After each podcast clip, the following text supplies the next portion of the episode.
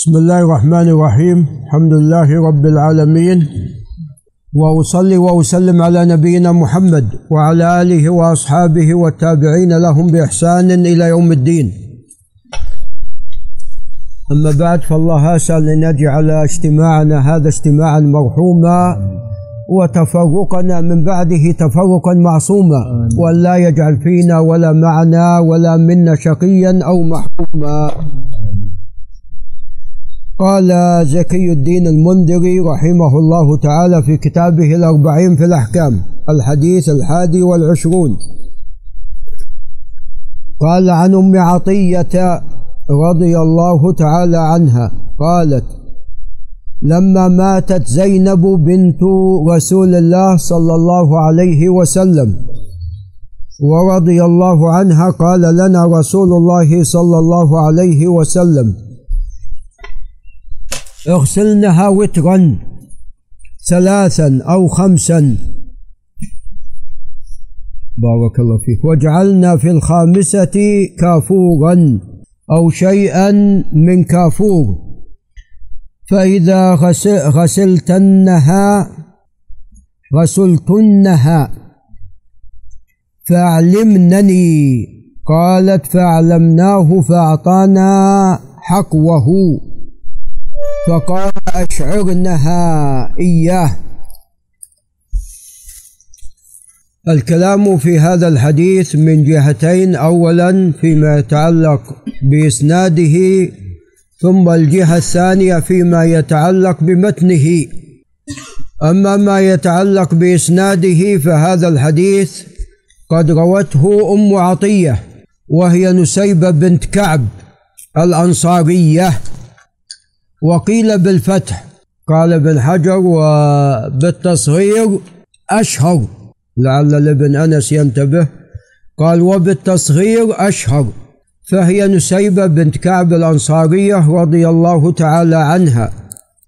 وقد ذكر عن أم عطية أنها كانت غاسلة للموتى من النساء رضي الله تعالى عنها وهي صحابية مشهورة.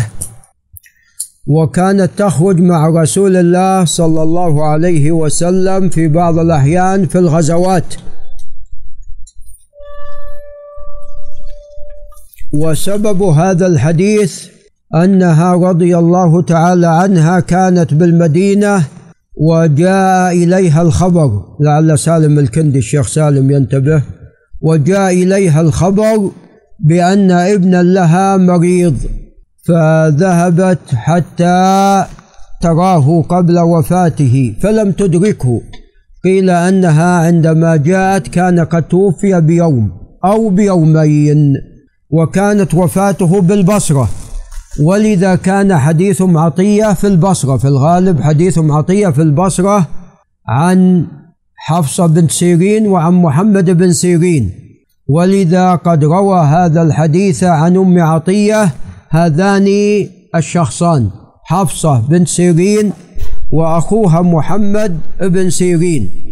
وفي حديث حفصة ما ليس في حديث محمد.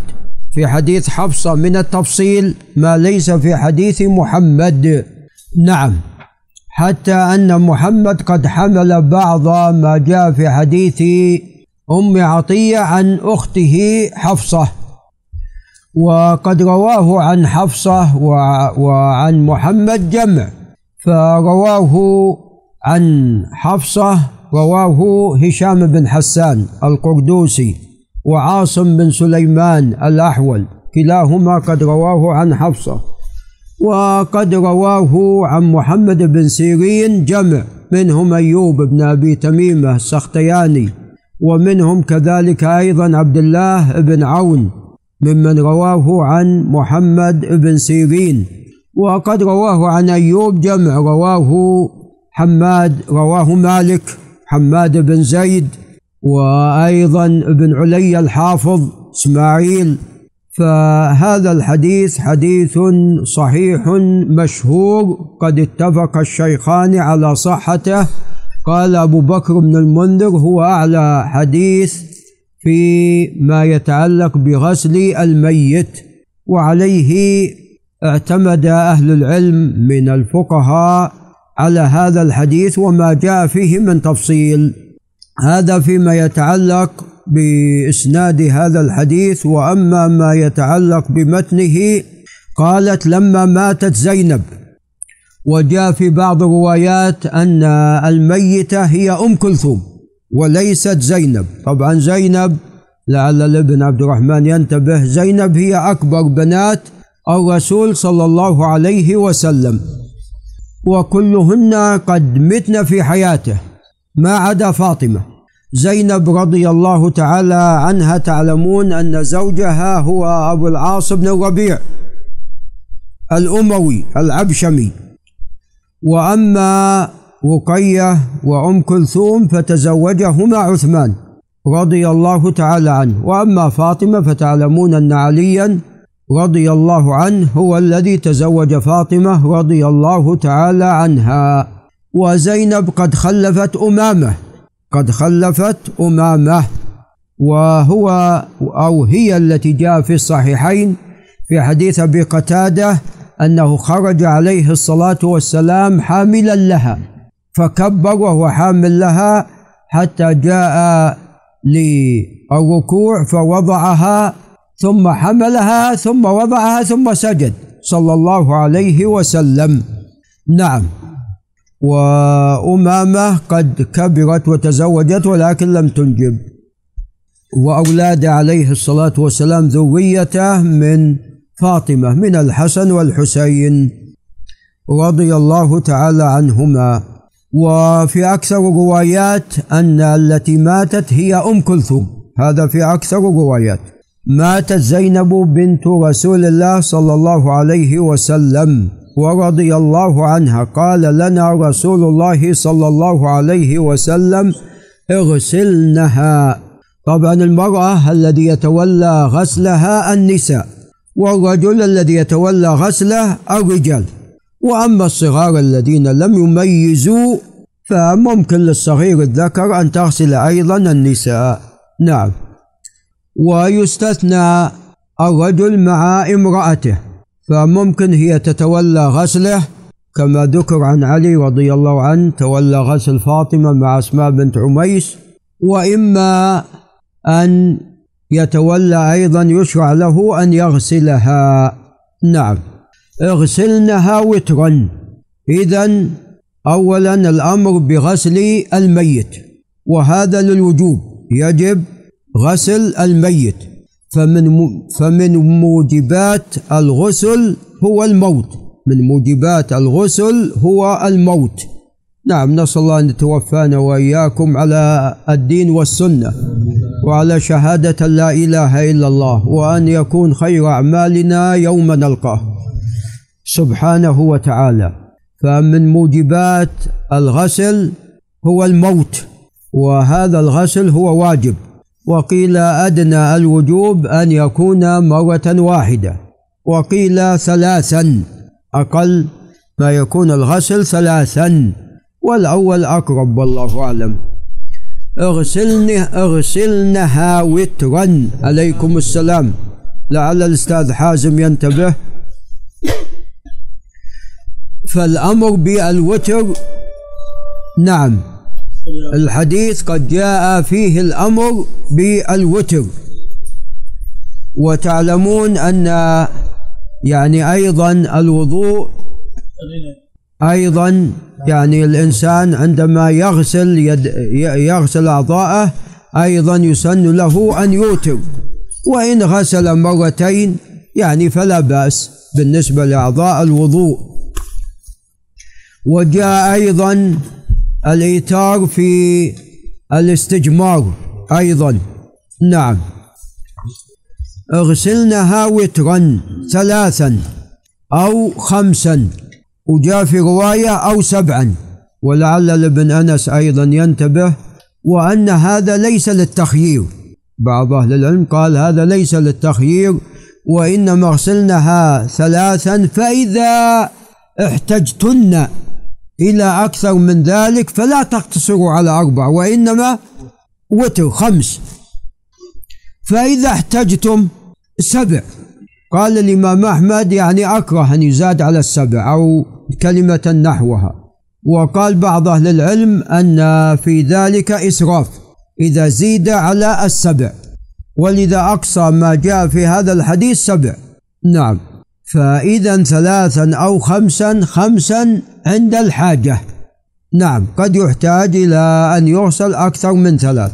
وجعلنا في الخامسة كافورا أو شيئا من كافور.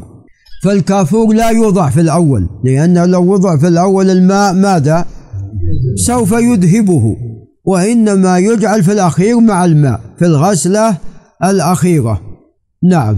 والكافور هو من أجل تطيب الرائحة ومن أجل تصليب جسد الميت ومن أجل تأخير لا يسرع فيه الفساد ومن أجل طرد الهوام.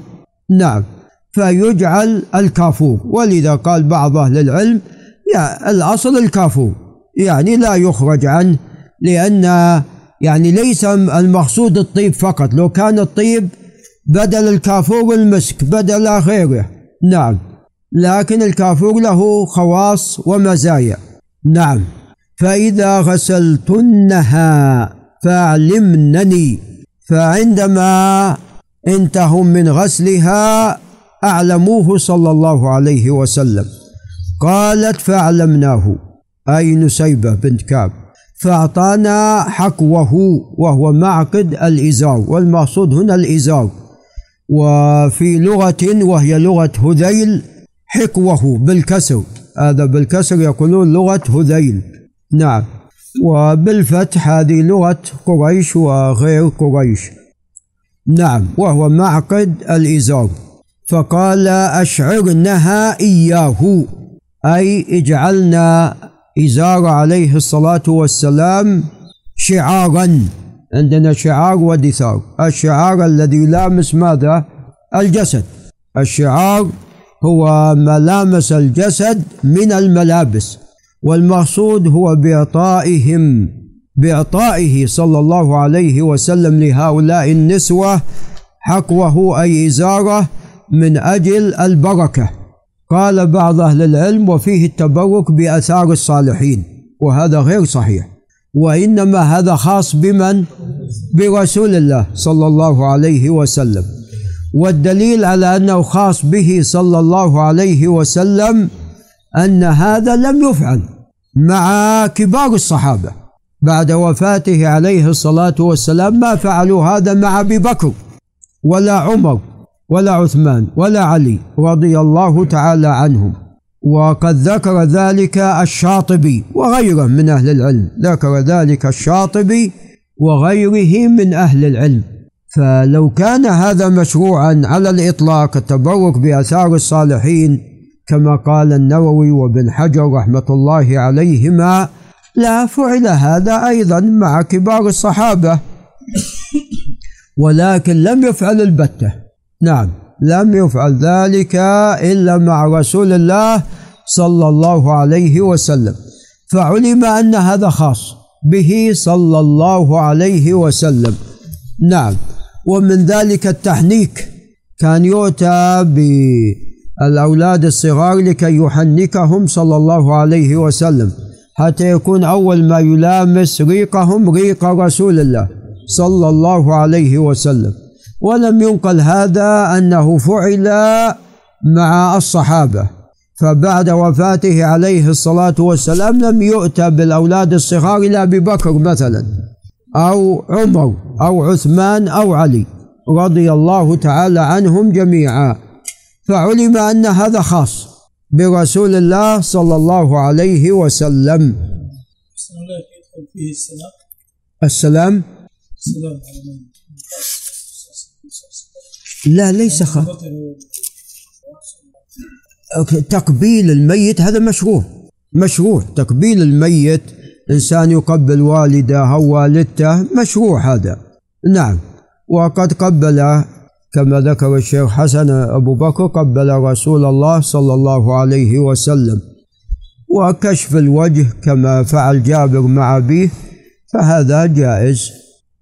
فهذا الحديث كما تقدم نص في وأصل فيما يتعلق بغسل الموتى. نعم من الرجال أو من النساء. نعم. قال الحديث الثاني والعشرون. قال عن أبي هريرة رضي الله تعالى عنه أن النبي صلى الله عليه وسلم نعى للناس النجاشي في اليوم الذي مات فيه. فخرج إلى المصلى فكبر أربع تكبيرات. هذا الحديث الكلام عليه أيضا من جهتين اولا من جهة إسناده. فقد روى هذا الحديث رواه سعيد بن المسيب وأبو سلمة بن عبد الرحمن. أما بالنسبة لسعيد بن المسيب فقد رواه طبعا الزهري ورواه الزهري أيضا عن أبي سلمة بن عبد الرحمن. وقد رواه الإمام مالك وغيره عن ابن شهاب الزهري عن سعيد بن المسيب عن أبي هريرة. وتفرد عقيل بن خالد بن عقيل فرواه عن الزهري عن سعيد بن المسيب وأبي سلمة ابن عبد الرحمن بن عوف كلاهما عن أبي هريرة رضي الله تعالى عنه. والحديث قد خرجه الشيخان.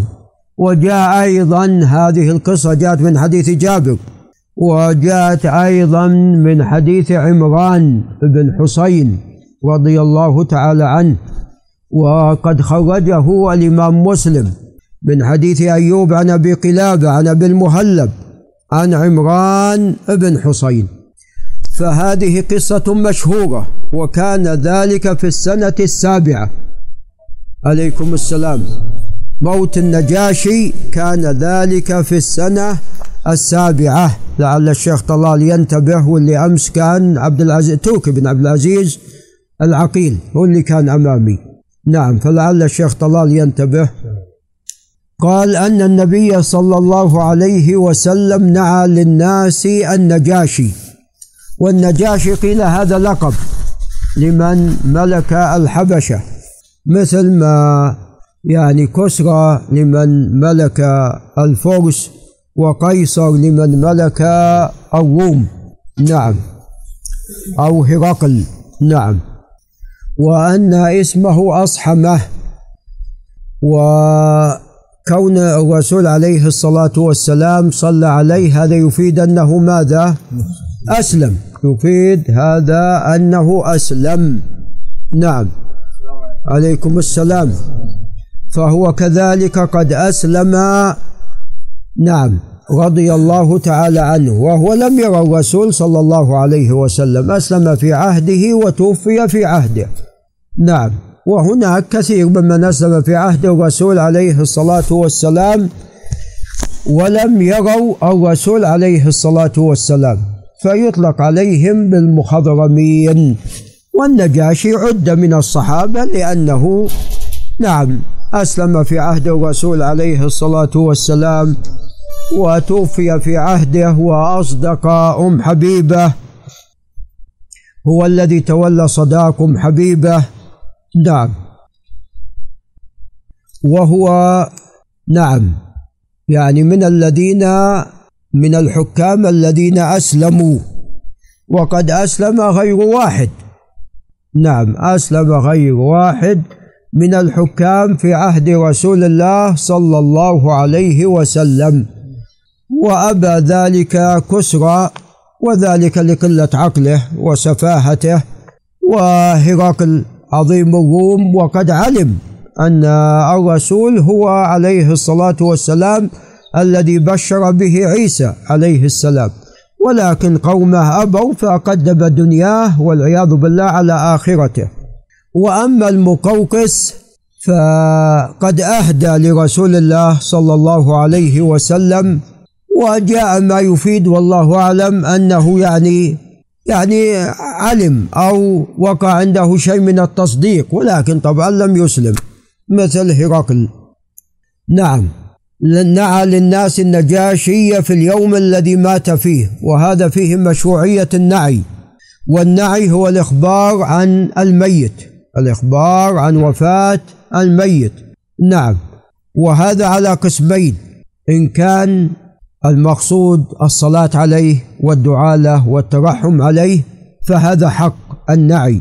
وأما إذا كان المقصود هو التفاخر بأوصافه والمفاخرة في ذلك فهذا من سنة أهل الجاهلية. وهذا لا يجوز. وعلى هذا تحمل احاديث النهي عن النعي. نعم. فإذا كان المقصود الإخبار من أجل الاجتماع والصلاة عليه والدعاء له فهذا حق.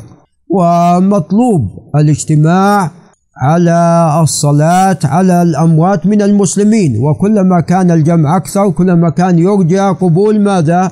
شفاعتهم فيه ودعائهم له. وفي هذا علامة من علامات نبوة نبينا صلى الله عليه وسلم لأنه أخبر الناس بوفاته في اليوم الذي مات فيه. وتعلمون فيما سبق لم يكن موجودة هذه الأجهزة أجهزة الاتصال والإخبار. فخرج إلى المصلى فكبر أربع تكبيرات. هذا هذه القصة هي الوحيدة في الصلاة على الغائب. ولم ينقل أنه عليه الصلاة والسلام صلى على غائب سوى النجاشي. فاختلف أهل العلم فهل هذا خاص بالنجاشي كما هو قول؟ وبالتالي لا تشرع صلاة الغائب البتة أو أن في هذا مشروعية الصلاة على الغائب مطلقا كما هو قول آخر لأهل العلم. فتشرع الصلاة على كل ميت. قد غاب عنك. مات في مصر يشرع أنك تصلي عليه. مات في الحجاز يشرع أنت في الرياض تصلي عليه. وإن كان قد صلي عليه. هذا قول. قول ثالث أن إنما تشرع الصلاة على من كان لهم قدم صدق في الإسلام ومكان في الإيمان. فقط يصلى عليهم كالنجاشي وليس كل أحد. وهذا قول الشيخ عبد العزيز بن باز رحمه الله. ولعل والله أعلم نعم يعني القول الرابع هو الأرجح وهو أن من مات ولم يصلى عليه فتشرع عندئذ صلاة الغائب عليه لأن أبا بكر قد مات رضي الله عنه ولم ينقل أنهم صلوا عليه في الأمصار خارج المدينة. وعمر عثمان علي رضي الله عنهم لم ينقل ذلك. نعم. ف وإنما صلى على النجاشي لأنه مات بين ماذا؟ بين ظهراني قوم كفار. فما صلى عليه وصلاة والصلاة على الميت فرض. فلذا صلى عليه عليه الصلاة والسلام صلاة الغائب. طبعا قيل أن رفع له نعشة لكن هذا لم يثبت هذا لم يثبت. فإذا الصلاة على الغائب وهذا ما رجح أبو العباس بن تيمية وابن القيم رحمة الله عليهما أن من مات ولم يصلى عليه فإنه عندئذ يصلى عليه صلاة الغائب. نعم. أي نعم هذا الأرجح في ذلك. قال فكبر أربع تكبيرات فيه مشروعية التكبيرات الأربع وتكرار التكبير وأقل ما ثبت أربع. وثبت في صحيح مسلم أنه كبر عليه الصلاة والسلام خمس تكبيرات كما في حديث زيد بن أرقم. وثبت عن الصحابة التكبير ست تكبيرات. ولذا جاء عن عبد الله بن مسعود رضي الله عنه كبر ما كبر إمامك كبر ما كبر إمامك. نعم. فتشرع التكبير يشرع التكبير أكثر من أربع إن اقتصر على أربع فهذا الذي اشتهر في السنة وإلا إن زاد فأيضا هذا قد ثبت كما تقدم. وفي الركعة الأولى كما تعلمون تقرأ الفاتحة ثم في الثانية الصلاة الإبراهيمية ثم في الثالثة الدعاء للميت ثم الرابعة توالى بعد التكبيرة الثالثة والدعاء للميت. وهل ترفع الأيدي في كل تكبيرة ولا يقتصر؟ لعل من كان من آل حاجب ينتبه. ولا يقتصر على التكبير ولا يقتصر على الرفع في التكبيرة الأولى. فالأقرب أنه ترفع الأيدي حتى في التكبيرة الثانية والثالثة والرابعة. وقد جاء هذا عن ابن عمر. وقد جاء هذا عن ابن عمر ومثل هذا تكبيرات العيد. مثل هذا تكبيرات العيد الزوائد. فأيضا ترفع الأيدي أيضا ترفع الأيدي والأمر في ذلك واسع. قال الحديث الثالث والعشرون. والحديث الثالث والعشرون هو فيما يتعلق بالزكاة. وأيضا فيه مسائل أخرى عظيمة فهو من الأحاديث المهمة. ولعل الشيخ الإسلام ينتبه فيستدرك هذا على النووي. نعم. قال عن ابن عباس رضي الله تعالى عنهما أن معاذا رضي الله عنه قال بعثني رسول الله صلى الله عليه وسلم إلى اليمن. فقال إذا معاذ قد بعث إلى اليمن. لما بعث داعيا ومعلما. وكان أول من أرسل داعيا هو مصعب بن عمير رضي الله عنه. أرسل إلى المدينة فأسلم على يديه من أسلم من الأنصار من الأوس والخزرج. فهذه هي كانت طريقة الرسول عليه الصلاة والسلام. أنه يرسل دعاة ومعلمين يعلمون الناس. ولم ولم يعهد عنه البتة أنه أرسل أناسا يتعلمون. فالحديث المكذوب اطلب العلم ولو بالصين. هذا مكذوب موضوع. نعم ما في اطلب العلم ولو بالصين. يطلب منهم ماذا الوثنية أو الشيوعية؟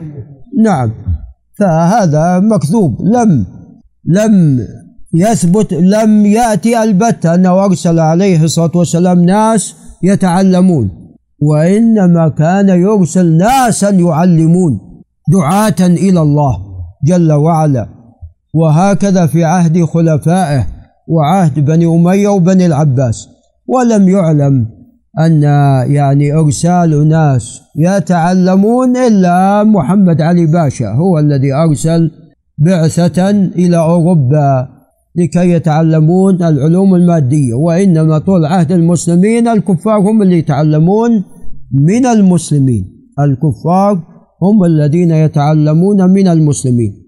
أن معاذا رضي الله عنه قال بعثني رسول الله صلى الله عليه وسلم إلى اليمن فقال إنك تأتي قوما من أهل الكتاب فادعهم إلى شهادة لا إله إلا الله وأني رسول الله صلى الله عليه وسلم فإنهم أطاعوك لذلك فاعلمهم أن الله تعالى قد افترض عليهم خمس صلوات في كل يوم وليلة فإنهم أطاعوك لذلك فاعلمهم أن الله افترض عليهم أن الله تعالى افترض عليهم صدقة تؤخذ من أغنيائهم فترد في فقرائهم.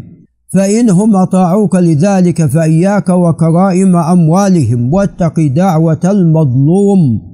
فإنه ليس بينه وبين الله حجاب. الكلام على هذا الحديث أيضا من جهتين أولا من جهة إسناده. فقد أخرجه الشيخان من حديث يحيى بن عبد الله بن صيفي عن أبي معبد نافذ عن ابن عباس وجاء في بعض الروايات عن ابن عباس عن معاذ بن جبل. فجاء في بعض الروايات أنه من مسند معاذ والمشهور عن ابن عباس والغالب أن ابن عباس أخذه من معاذ لأنه لم يدرك ذلك. نعم. قال نعم. فهذا الحديث قد خرجه الشيخان فهو حديث صحيح. فقال إنك تأتي قوما من أهل الكتاب فادعهم إلى شهادة لا إله إلا الله. هذا يفيد أن اليمن كانت ديانتها ديانة أهل الكتاب فكانت اليهودية هي المنتشرة فيها. وفي بعض أماكن منها النصرانية كنجران نجران كان فيها النصرانية. وأغلب اليمن كان فيها اليهودية ويقولون دخلت اليهودية من عهد تبع الحميري. من عهد تبع الحميري دخلت اليهودية إلى اليمن وبقيت اليهودية في اليمن إلى عصرنا هذا حتى خرج منهم من خرج إلى فلسطين. نعم. وهؤلاء الذين خرجوا هم من اليهود العرب فاليهود ليسوا كلهم من ذرية إسحاق. نعم. وإنما فيهم من العرب وفيهم أيضا من غيرهم فيهود اليمن من العرب. نعم. قال إنك تأتي قوم من أهل الكتاب فادعهم هذا فيه طبعا استعداد فيه الاستعداد من قبل الداعية إلى من سوف يدعوهم. فبين له عليه الصلاة والسلام أن هؤلاء أهل الكتاب ليسوا وثنيين. إذا ادعهم بما يناسبهم. فدعاء أهل الكتاب شيء ودعاء الوثنيين شيء آخر. كما أن دعاء الملحدين شيء ثالث فإذا في هذا الاستعداد وأن الإنسان ينبغي له أن يعرف الذين يريد الذهاب إليهم هم على أي دين وإن كانوا من المسلمين ما هي الأشياء التي تنتشر بينهم وهي خلاف الشرع. نعم. فينبغي أن يعرف هذا حتى ماذا؟ حتى يدعوهم بما يناسبهم. قال فادعهم إلى شهادة أن لا إله إلا الله. مع أن أهل الكتاب الأصل أن الوحدانية فيهم. هذا هو الأصل. فالأنبياء موسى بن عمران عليه السلام وعيسى وكل الأنبياء أول ما كان يدعون إلى شهادة لا إله إلا الله. ومع ذلك قال فادعهم إلى شهادة لا إله إلا الله. فإذا دعوة الناس إلى الشهادة هذه أول ما تكون. لأن إذا استقامت الشهادة استقامت ماذا؟ باقي الأمور التي تنبني عليها. وإذا لم تستقم الشهادة إذا باقي الأمور التي رتبت عليها لن لن تستقيم. ولا كبير فائدة منها في هذه الحالة لأن إذا كان الأصل غير مستقيم فما بني عليه غير مستقيم. وأني رسول الله فإنهم أطاعوك لذلك. إذا إذا أسلموا فهنا أعلمهم أن الله افترض عليهم أن الله تعالى افترض عليهم خمس صلوات. فلا تدعهم إلى الصلاة وهم إلى الآن لم يأتوا بالشهادتين. وفي هذا التدرج في الدعوة وأنه لا ينبغي أن يقال للمدعو كل ما يجب عليه وكل ما يجب أن يتركه. كل ما يجب عليه أن يفعله وكل ما يجب عليه أن يتركه لا ينبغي أن يقال له. إيه من أول شيء. وإنما يكون شيئا فشيئا. يكون شيئا فشيئا. نعم. وبعض الناس يعني إذا أسلم الشخص قال اختتن. فبعض الناس قد يدع الختان. قد يدع الإسلام عفوا. قد يدع الإسلام من أجل ذلك. نعم. وثبت في الحديث الصحيح أن رجل قال له عليه الصلاة والسلام أسلم قال إني كاره. قال ولو كنت كارها. ومن المعلوم أن المؤلفة قلوبهم يعني أسلموا وهم الإيمان ماذا؟ لم يدخل في قلوبهم. قالت الأعراب آمنا قل لم تؤمنوا ولكن قولوا أسلمنا. فبعض كفار قريش يعني أصلا حتى الإسلام لم يدخل ثم بعد ذلك دخل وتمكن. ولذا لو قال شخص أنا بسلم لكن بشرط أشرب الخمر. نقول له أسلم. لكن إذا شرب الخمر في حال الإسلام ماذا نفعل له؟ نقيم عليه الحد. لكن لا نقول لا لا نقول أسلم. نقول أسلم. لكن لو شرب الخمر يقام عليه الحد. قال فاعلمهم أن الله تعالى افترض عليهم خمس صلوات في كل يوم وليلة. إذا الصلوات المفروضة في اليوم والليلة هي خمس وليس ستا. إذا الوتر ليس بواجب. ردا على من أوجبه. وهذا في اليوم والليلة. ولا يمنع أن تكون هناك صلوات واجبة في غير ماذا؟ في غير اليوم والليلة كصلاة العيد. نعم. فهي ليست مقيدة في اليوم والليلة أو صلاة الكسوف. نعم. وعلى وعلى الراجح أنهما واجبتان.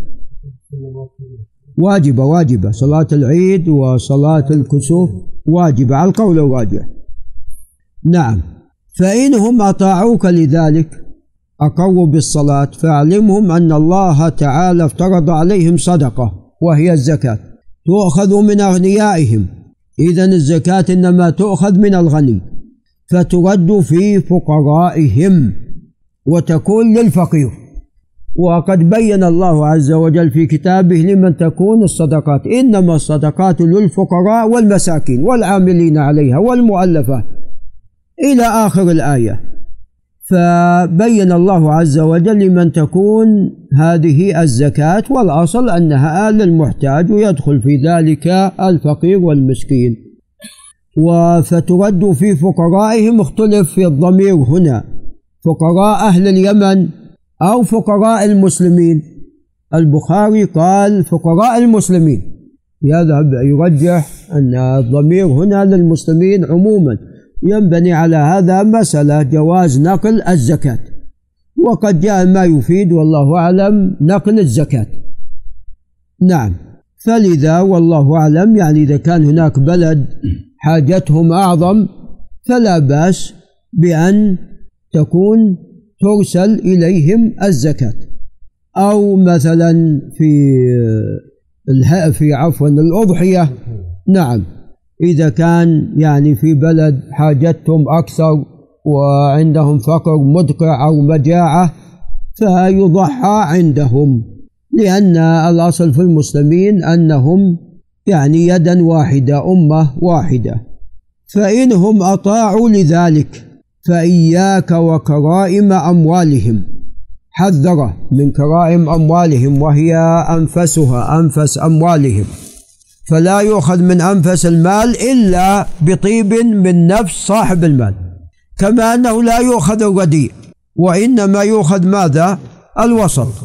واتقي دعوة المظلوم. انتبه إذا أخذت من كرائم أموالهم بدون طيب من نفسهم إذا اخشى دعوة المظلوم قد يدعو عليك فيستجاب لدعائه. فإذا على الإنسان أن يتقي دعوة المظلوم. فإنه ليس بينها وبين الله حجاب. نعم دعوة المظلوم ليس بينها وبين الله حجاب. ولعل نقف عند هنا. هذا وبالله تعالى التوفيق.